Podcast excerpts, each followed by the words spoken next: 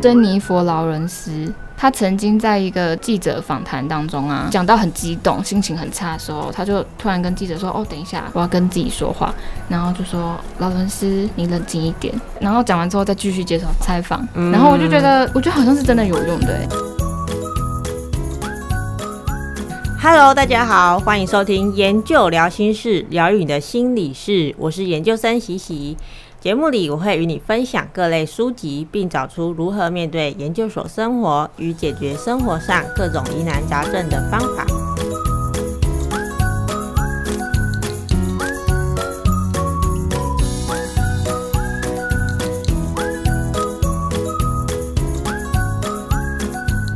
上一集我们介绍的书是《强大内心的自我对话习惯》。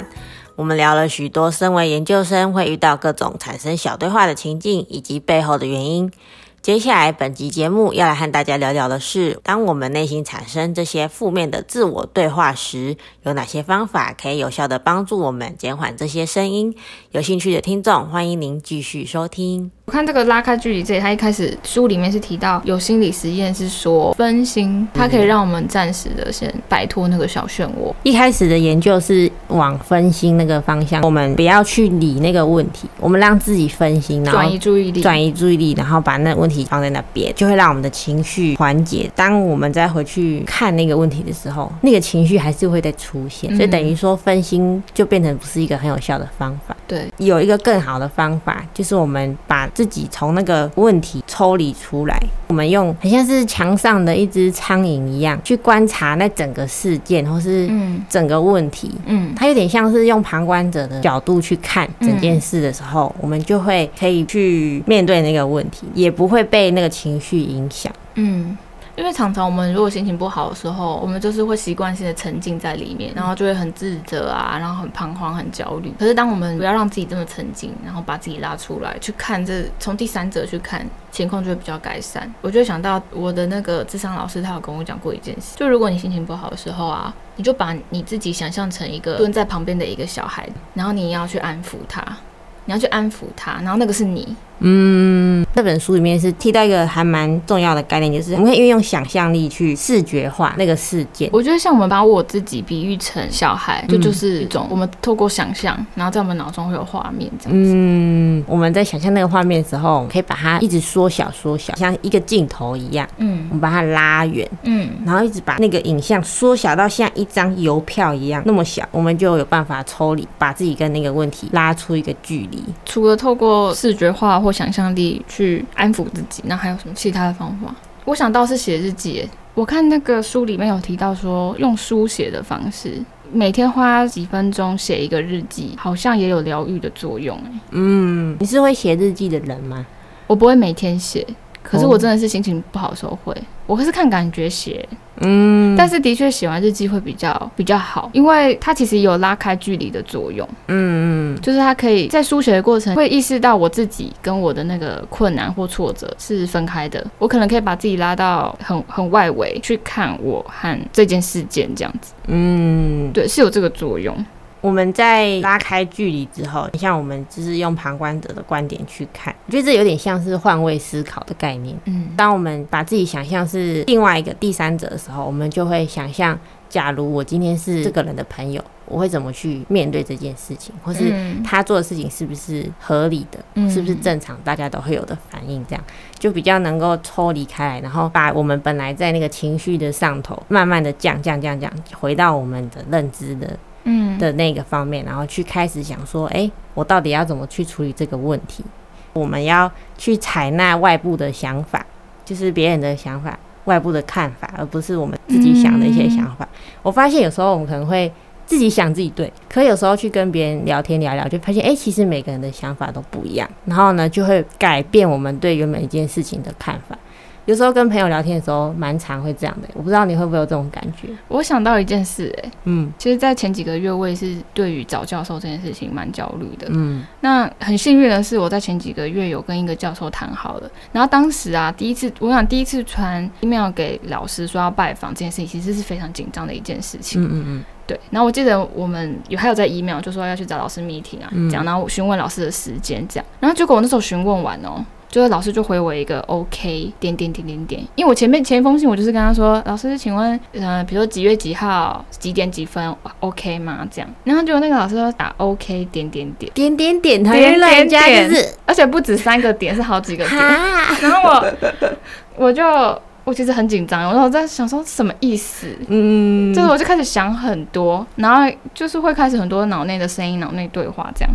但结果呢，我实际上去找老师之后，我就有有很婉转的问老师，哎，是不是不方便还是怎样？就那个 OK 什么意思？然后他就只是说没有啦，就只是觉得你在信里面提到什么“老师您好，谢谢老师”，他觉得太太尊敬了，哦，太正式，对，太正式了。然后我想说，哦。原来是这个意思，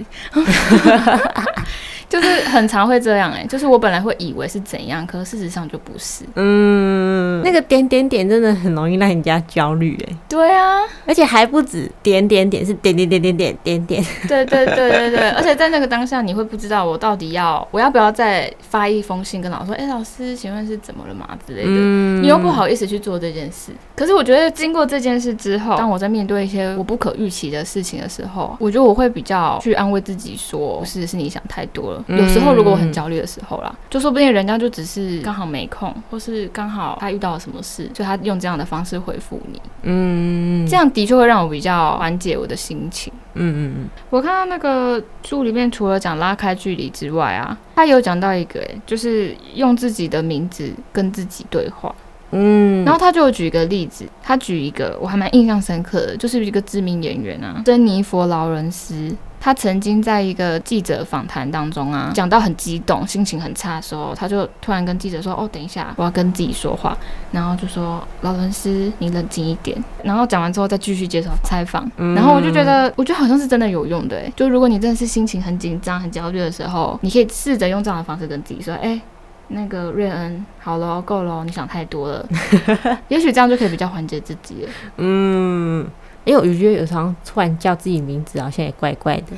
不然也可以不用叫自己的名字，你可以叫你，你把自己称呼为你。嗯，对对对，你不要再想，你想太多了，你够了，这样。对，我就是有看到他书里面就是有讲到另外一个方案，就是刚才我们提到的是用名字或是第三人称，嗯，创造距离。那我觉得他第二个我感觉会更好使用，嗯，就不会让自己觉得好像忽然间要叫自己名字有点就是尴尬尴尬的这样，就是把我们本来是称自己是我，把它改成是第二人称的你。然后或第三人称的他，对对对对，然后还有讲到说为什么这样会有用呢？就是因为我们把我们现在的经验常态化，用成你的时候，就变成是每个人都有经历到。嗯，当我们觉得说每个人都经历过的时候，我们就不会太纠结，对，就觉得说啊，他他反正大家都经历过，事情都会过去的，好像也没那么严重的时候，嗯，这件事就变得没有那么紧张。对对对对，我觉得常态化这三个字真的很重要，就是当你觉得哎这件事情其实很正常，哎这件事情其实大。大家都会遇到的时候，嗯，你真的就会觉得哦，它就变成一件很小的事情，嗯，就是有些人可能失恋，就是觉得好像自己过不了那关，可其实失恋大家都有，对，大家都有过的经验，这样想就觉得啊，好像也没什么大不了的。而且重点是那些曾经经历过失恋的人，他们到现在还是好好的，嗯，而且过得更好，对。另外一个我觉得也蛮像的，嗯，就是因为我自己是很容易紧张的人，可能在举手发言啊，可能大家轮流上台去呃报告什么的，嗯，就会很紧张。可其实大家都很紧张，就其实大家都会紧张，只是每个人没有表现出来而已。对对，就算我紧张，别人可能也看不出来。嗯，然后当我这样想的时候，就啊，其实大家都很紧张，没事的。然后就告诉自己说，你不要紧张。嗯，因为有也有一种说法，就是告诉自己不要紧张，就会更紧张，所以就会想一些别的方法，也是后。后面可以连接到我们等一下会讲到的那个仪式。嗯嗯。不过在这之前，我想先讲一下，因为刚刚讲到上台报告嘛，嗯，因为其实对研究生来说啊，几乎每一堂课都有都要就是一个人上台报告的、嗯、的机会，是几乎都会，其实很常见。嗯。那我想讲就是，除了你把经验常态化来安慰自己，还有一个书里面有提到，就是把威胁化为挑战。那我就想到一个经历，就是我曾经听过一个爸爸他分享他的育儿经验，就是他讲到他儿子好像要做一个表演吧。然后在上台前很紧张，很紧张。然后你知道那个爸爸怎么安慰他吗？那个爸爸就跟那个儿子说：“你就想一下，你过去做过一件很有成就感的事情，例如可能第一次把球踢进球框里这种，或是第一次把积木堆起来，就你就你就回想一下你当时获得成就感的那个瞬间的心情。然后结果那个儿子就是表现得非常好，就是他在那场表表演表现非常好。那我觉得这件事情如果应用在大人身上，其实也也可以，就是上台报告前很紧张，没错。”可是你可以试着去回想一下你曾经很有成就感的时刻，嗯，让自己回回忆起那个当下的那个感受。我觉得那无形之中会给自己一些自信，就觉得说自己以前可以做到，那我现在也可以做到。对，而且事件不分大小，就算你只是好像游戏破关了，嗯，当下那个成就感，其实也拿也可以拿来去思考。我相信你也是吧？就是当下，假设你过去完成了一件你觉得很厉害的事情。你在那个当下一定会觉得哇，自己超强的，会会，对对对对对对，你就把这件事情从记忆深处抓出来，嗯，然后去想上台报告会比较不紧张。而且因为你现在是硕一下学期嘛，嗯，其实上台报告或是举手，其实会紧张，其实都很正常。可是真的久了之后，真的会慢慢觉得还好。你会慢慢发现自己已经可很习惯了啊。而且假设你现在当下很紧张，你就告诉自己，我经验累积久了就不会了。嗯嗯，对对对。因为我知道我自己虽然会紧张，可是有些事情就是要磨练，对，久了之后就不会了。嗯嗯嗯嗯，所以就还是会。鼓起勇气去举手，嗯，我觉得有一个方法，像我们这种容易紧张的人，可以提早做准备。嗯，就假如说我今天很担心，我那时候会问错问题，或是觉得好像要问的深入一点啊什么的，就可以先事先做点功课，或是说在演讲的时候就可以。写一下要讲的内容。对对对，一边听演讲一边思考，说等一下或是自己好奇的问题是什么。嗯嗯，因为像我的话，以前就会放空。就有时候，因为太专心在输入讲者在讲的东西，嗯，然后就会变成没有当下去思考。就我觉得输入跟思考是要同时的，同时的时候完全专注在那个当下，提问就比较有办法顺利的发言，而且比较当下比较不紧张，因为你知道你准备好了。对对对对对，嗯嗯，都先想好再来进行这个流程的时候，就会比较不紧张。嗯嗯嗯。那你还有觉得书里面提供哪一些方法，你是觉得蛮适用的吗？因为刚刚前面有提到说，如果内心有很多小对话，自然而然会想跟人家分享，嗯，想要获得支持。但我觉得这种支持，我我不其实我不期望会得到什么解决方法，欸，我期望就只是有人认同我，然后可以拍拍我的肩膀说，哦，辛苦了这样。嗯，那书里面其实也有提到，我还蛮认同的啦，而且让我有学到东西的感觉，就是亲密接触、肢体接触这件事情，真的确实。不管是我拍拍你，或是你被我拍肩膀，两方其实都是有，都会获得某一种情感连接的感觉。嗯，我看书里面有提到，它不只是拍一个实体的人类哦，你就算是拍你的家的狗，或是布娃娃，其实都有一样的效果。很像是养宠物、养猫、养狗会疗愈。对啊，我觉得，我觉得这书里面提到，我觉得还蛮受用的。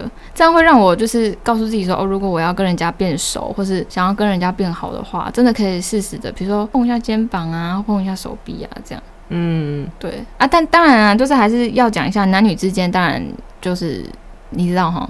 嗯，我懂。太多的肢体接触就先不要这样。嗯，就是其实我觉得跟朋友之间也，我觉得很难拿捏，嗯，因为有些人就不喜欢人家碰他的身体。可是如果是善意的话，应该还好吧？因为真的，我的确身边会有些同学啊，他真的会可能会去拉一下你的手啊，或者身体这样往你身上靠啊。其实，嗯，他如果不常做还好，就他只是少，就是偶尔这样做一次，我反而会觉得哦，还蛮开心的这样。嗯，可能稍微判断一下那个人的反应。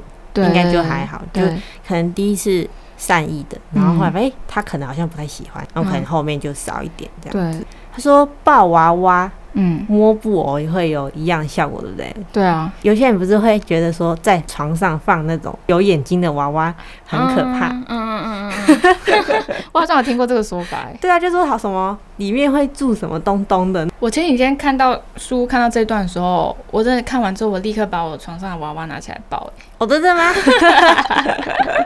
就觉得哎、欸，他说的真对，哎，就真的有疗愈的效果。如果我们不方便养宠物的话，娃娃也是一个方式。嗯嗯嗯，自己也是看看到那一段的时候，就很想要冲回去，不是把那个娃娃拿出来。好像也不一定要娃娃，哎，摸那个被子也会有，哦，就那种毛毛的被子。哦，对，会有些人会有小被被。嗯，我现在又没有娃娃，然后我就去摸那个。被子的毛，哦、而且哎、欸，其实也蛮疗愈，就很像在摸宠物那种感觉。嗯嗯嗯嗯，这都是不错的方式，不错的方式。我们在心情不好的时候啊，或者我们有很多内心的小对话的时候，我们会很需要情感需求，就是我们会需要别人的同理呀、啊，嗯，或是安慰。但其实我们还有另外一种需求，叫做认知需求。就是我们要怎么去面对这件事情。其实我们在抒发情绪的同时，我们也会希望他人可以告诉我们一些建议。嗯，这就是所谓认知需求，这两个方面都满足的时候，我们才可以真正的减缓我们的小对话。这样，嗯，但他这里面有提到一个很重要的点，就是假如今天来找你的人，他并没有想要你的建议的话，那作者这边其实是建议我们不要贸然给建议。对，因为我们如果当下给的建议，其实是会导致那个人他觉得他自己不好。嗯，然后反而就会有反效果。然后后面也有讲到一个例子，我们小时候可能在写数学的时候卡住了，然后爸妈就会很想要帮你的忙，嗯，但其实小孩就会很烦，就觉得你为什么要一直告诉我，我又没有问你，嗯，然后就不想写了，就觉得还蛮有趣的。就是小时候真的也会有这种经验，这样，嗯嗯嗯嗯嗯。你有没有什么经验，就是好像别人突然间给你建议，然后你突然觉得不太舒服的？会有啊，很长，嗯，因为我的男朋友本身是一个大直男，嗯，就是。加上他又是理科背景的，他很善于解决，他他觉得问题就是要拿来解决，嗯，所以常常如果我跟他讲我的心事啊，或是一些挫折，他第一时间真的是习惯性会给建议，嗯，这就是他的性格啦，嗯嗯嗯，虽然当下会很反感，可是就会觉得好啦，我就看在你是对，我就看在你是直男的份上就算了，但是当下会一定会不开心啦，但是我我我觉得。本来就朋友很多了，我可以去从从别人身上寻求情感需求了。嗯嗯，因为我可能会希望对方听到我的困扰的时候是安慰我，我说好啦，你辛苦了，好啦，嗯，没事啦，这种，嗯，对，或者拍拍我啊什么的之类的。嗯，对。其实他书里面也有讲到一个点呢，有时候是因为我们还在那个情绪上面，嗯，负面情绪很强烈的时候，其实我们也听不太进去别人说什么。所以我觉得那是时机点的问题，嗯，就是可能我们前面还需要人家拍拍我们，就是说跟我们说什么没关系呀，你辛苦了之类的。但可能后面一点，就是等我们比较冷静的时候，再给那个建议，就听得下去。对，就听得下去。嗯，然后所以这真的是很看那个安慰人的技巧，欸，哎，嗯嗯，真的好累哦。结论居然是这个。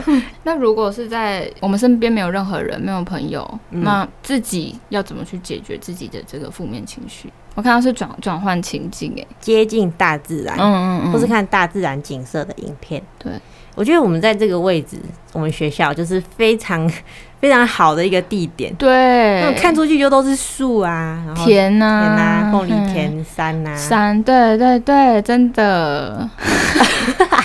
因为它里面提到说，当你接近大自然，你看到他们大自然的那个雄壮威武，嗯，很什么东西都很大的时候，你就会发现自己很渺小，嗯，然后你下意识的会发现，哎、欸，其实我的烦恼都不是烦恼，没错，就是好像会有这种效果，就觉得。产生一种敬畏感，对对对，而且我看书里面有提到说，如果你在家里面放，比如说那种山水画，嗯，或是或有些人会放那种什么大理石，然后是那种什么宝石，嗯，好像也有同样的效果，跟大自然有关的。对，书里面有提到一个实验研究啊，我觉得蛮有趣的，嗯，就他们找来两批人，嗯，然后各自都有烦恼。嗯，然后一批人是到大自然散步，一批人是在都市里散步。结果实验结果证实啊，大自去大自然散步的那一群人啊，他们的心情是有变好、有恢复的。嗯，可是，在都市散步的那群人没有，就他们还是一样，就他们那个烦恼还在这样。嗯，那你会透过这个方式去缓解自己的情绪吗？你说去大自然走走吗？嗯，或是哦，它里面也有提到一个蛮有趣的，就是其实只要看影片就可以了。只要看自然景色的影片，有什么 Discovery 哦？对，会会有那种效果了。嗯嗯嗯。我自己是有一个经验，就是我以前出去玩的时候，我会，尤其是对对对，我去海边的时候，我会喜欢录一段影片，我自己回去有时候。觉得很闷的时候拿出来看，然后真的会有那种效果，所以我看到这段的时候，其实我还蛮有感觉的。那很不错哎，那我也下次我也我觉得我也可以去试试看做这件事，而且自己录的比别人录的还有感觉，嗯、因为觉得你又回到那个录影的当下。我真的觉得手机真是一个好东西耶，真的，这就是结论。但是好东西也是坏东西。对，现在很像有那个登山跟露营的热潮，哦，有。我在想，会不会大家也是借由这个，也是一种疗愈？所以我觉得，尤其台湾很很棒啊，因为我们土地也不大，所以其实开车几分钟，也不知道几分钟啊，几小时其实就会到山里面。其实我觉得还蛮好的，就远离尘嚣的感觉，可以马上就接近大自然。嗯，那作者后来他也有提到仪式性的慰藉，是不是？嗯。你有什么仪式性的那个习惯吗？就例如你上台报告很紧张之前，你有会有什么仪式性的行为吗？我会深呼吸几次，真的有用吗？我觉得稍微，其实那个时候不管你做什么都没关系，重点是有事情做就好，不要让自己一直在紧张紧张，然后就坐在那边啊，好紧张好紧张。有时候我会看看别人在干嘛，就是让自己不要一直在专注在自己身上。嗯，只要很紧张，我都会不知道为什么肠胃蠕动特别厉害。我就一定会跑厕所，嗯，跑，而且很神奇哦，就是你跑完厕所之后啊，真的会好很多，诶，会比较不紧张。那、嗯、我在这边也想分享一下，就之前我那个智商老师他有分享给我，就是假设你真的现在很紧张、很焦虑，你可以去数你的心跳，你就按着你的那个脉搏去数心跳，然后一二三这样数，哦，因为它它也是一个转移注意力的效果啊，嗯，就你在数一二三四的时候。其实就等同于是他已经把你你原本很紧张的情绪就会暂时性的忘掉，这样子。嗯嗯，数脉搏会不会紧张到数错啊？他有说诶，假设你在数的时候，你还是会被影响，但你还是继续数，你就继续一二三这样数下去。我之前有用过，我觉得还蛮受用的。然后就让我想到，我不知道你以前国高中或大学的时候有没有参参加过什么比赛之类的，什么班级比赛啊什么的。像我我之前是系篮，然后系篮比赛前都会。比如说，大家手这样叠在一起，说加油加油加油！嗯，其实这也这这也是啊，这也是缓解紧张跟压力的一个仪式性的行为。哦，我以为那个只是就是大家想一起欢呼一下，然后振奋气势，对，也也有这个效果。那一定要数脉搏吗？可以数别的吗？可以啊，你也可以数颜色，反正就是你就是让自己去不要再专注在自己内心的那个紧张，数东西。对，那可以数羊吗？可可以啊，数数就睡着了。可是它是限仅限于就是你上台前的那个时刻，等待的时刻，哦，可以去做这件事，就可能下一个就换我了。对，然后我就做这件事情。对对对，因为你就很紧张，感觉可以耶。嗯，就跟你深呼吸那个是一样的。嗯，书里面有讲到说，我们会可能会做一些仪式性的清洁。哦，嗯，对，就是我们可能好报告写不出来好了。那我们就想要去打扫房间，嗯，这也是一种仪式哎。作者是讲说，他自己如果在就是也是想法卡住啊，然后什么写不出东西的时候，嗯，他就会去打扫厨房吧。他们家人也觉得很开心，因为他是一个不会打扫厨房的人，就这是一个好习惯了。其实我也会耶，不知道什么心烦意乱的时候啊，比如说可能打报告打不出来，或作业什么东西写不出来。你真的就会发现你的家特别脏，那你就不知道什么，就觉得什么都好脏，厕所看起来也好脏啊。对，那你就会起来去做这些事，然后你就花了那个时间在上面。可是我觉得做完之后比较没有那种心烦意乱的感觉了。真的，我也会。可是我觉得这有点像拖延呢，就可能我觉得也不要花太多时间就还好，因为整理一下也不会太久。可是我觉得整理完之后啊，那个情绪也感觉也一起整理的感觉。嗯，当你又再回到电脑前，回在作业前，好像。我觉得效率会提高，就好像思绪也一起整理了。对对对对对，有时候我们在整理东西的时候是没有在想东西的状态。对对对，那件也是蛮好的，就让自己不要一直专注在啊那件事好烦哦，写不出来，reset 的感觉。嗯嗯嗯嗯。那除了仪式性的行为啊，书里面是提到说，就安慰剂这件事情，它其实很常用在医疗的研究，尤其是药物研究。他们常常会要盲测，给病人盲测，然后看这个药物到底有没有效。它会分两批人，一批是服用有效的，一批是服用安慰剂。但是他们在研究当下会跟病人说：“哦，其实都是给那个药，包含服用安慰剂的病人也是。”但是很有趣的是哦，两批人服用完之后，一个是药，一个是安慰剂，对不对？他们的效果都一样。嗯，他们的回报也都说：“哦，我觉得我身体变好了。”嗯嗯嗯嗯，都一样诶。这个就是安慰剂它的定义这样。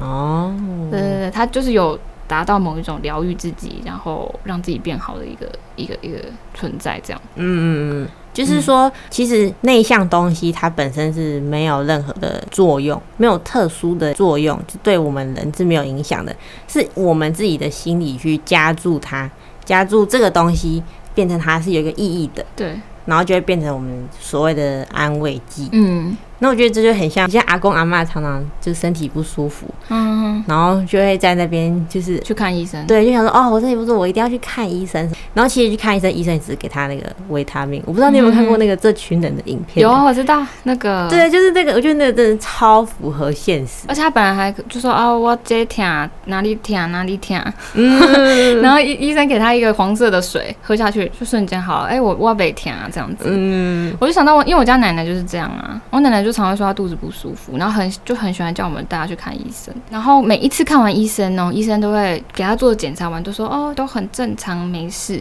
他听到这句话，他才放心了。好，我肚子不痛，然后就好好的回家。那但是过一阵子，可能又要再去带他看医生，就是他会一直 repeat 这件事情。可是我相信，对奶奶来说是某一种安定的作用吧，或者是我也常发现，我身边蛮多同学的，不分男女，他们都会在手机荧幕上放偶像照片。我觉得他说不定也有一个安慰剂的作用。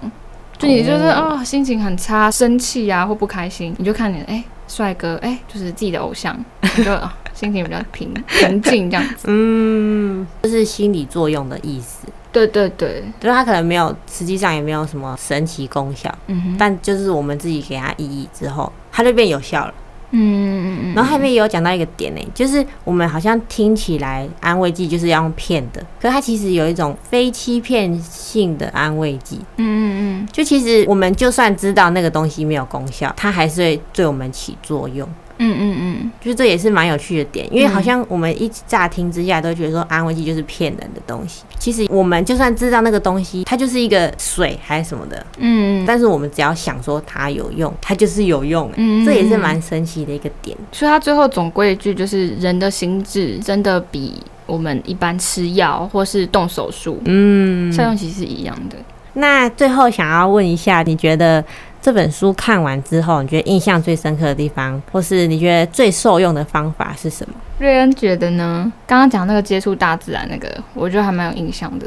因为老实说，好像是真的，就只要我们去大自然活动啊，就真的会发现自己的问题都不是问题，然后一切都是自己陷在那个小对话漩涡里。然后还有一个，我觉得仪式这件事情，好像真的可以去化解我们内心的紧张跟焦虑。就如果我们每个人都有一个自己仪式性的行为的话，我觉得多少会对，例如我们上台前的紧张啊，或者是举手发言啊的紧张，或者是去找老师 meeting 啊，就面对那种未知，其实都都是我觉得都还蛮蛮不错的效果。我觉得最冲击我的概念是告诉别人自己内心的想法是没有帮助的这件事，嗯、因为我觉得我会很直觉就觉得说，哎、欸，我心情不好，我就会想要找人诉说，嗯。然后我觉得这样好像就会缓解自己的情绪，而这本书就告诉我们不是这样，就是我们其实告诉别人太多的时候，也就影响到别人，然后同时也不会让自己变得更好。所以我觉得看完之后，我就会比较不会想要那么直觉的去告诉别人。嗯，对对嗯，就其实啊，我们现在都研究生嘛，嗯，我们可能会误以为说，哦，好像进来研究所，我的人生就走花路了，就是我人生可以一生顺遂。其实我觉得不尽然呢。我觉得身为研究生，除了课业压力之外，其实还有好多压力耶，例如啦，我举个例子，例如像现在我我在学校念书，对不对？嗯。可是我身边跟我同年龄的，可能他已经开始在赚钱了，嗯。然后他开始有能力给红包，他开始有能力养自己的时候，就我觉得在这个同时，自己也会很紧张哎。因为你会不知道，哎、欸，我的课业的部分还很性命垂危了，然后我我还要去想说，哦，那我以后毕业之后要做什么工作，什么什么什么的，就有一种起步比人家晚，嗯，然后在课业上又好像常常会力不从心的时候，我觉得那其实压力蛮大的，嗯，可是那个是无形的啦，就也没有任何人给我压力，可能压力是自己给的，所以我觉得这本书老实说，真的对于现在还是研究生，然后又在面临比如硕论的压力啊，课业压力，或者是老师的教授进度的压力，我觉得还蛮受用的。就我觉得很有，已经在就业这件事，很容易会焦虑。哎，就可能我们滑滑 IG，他们很就会 po 自己的日常。嗯哼。就我觉得最容易引起焦虑的是那个出去玩的限动。哎，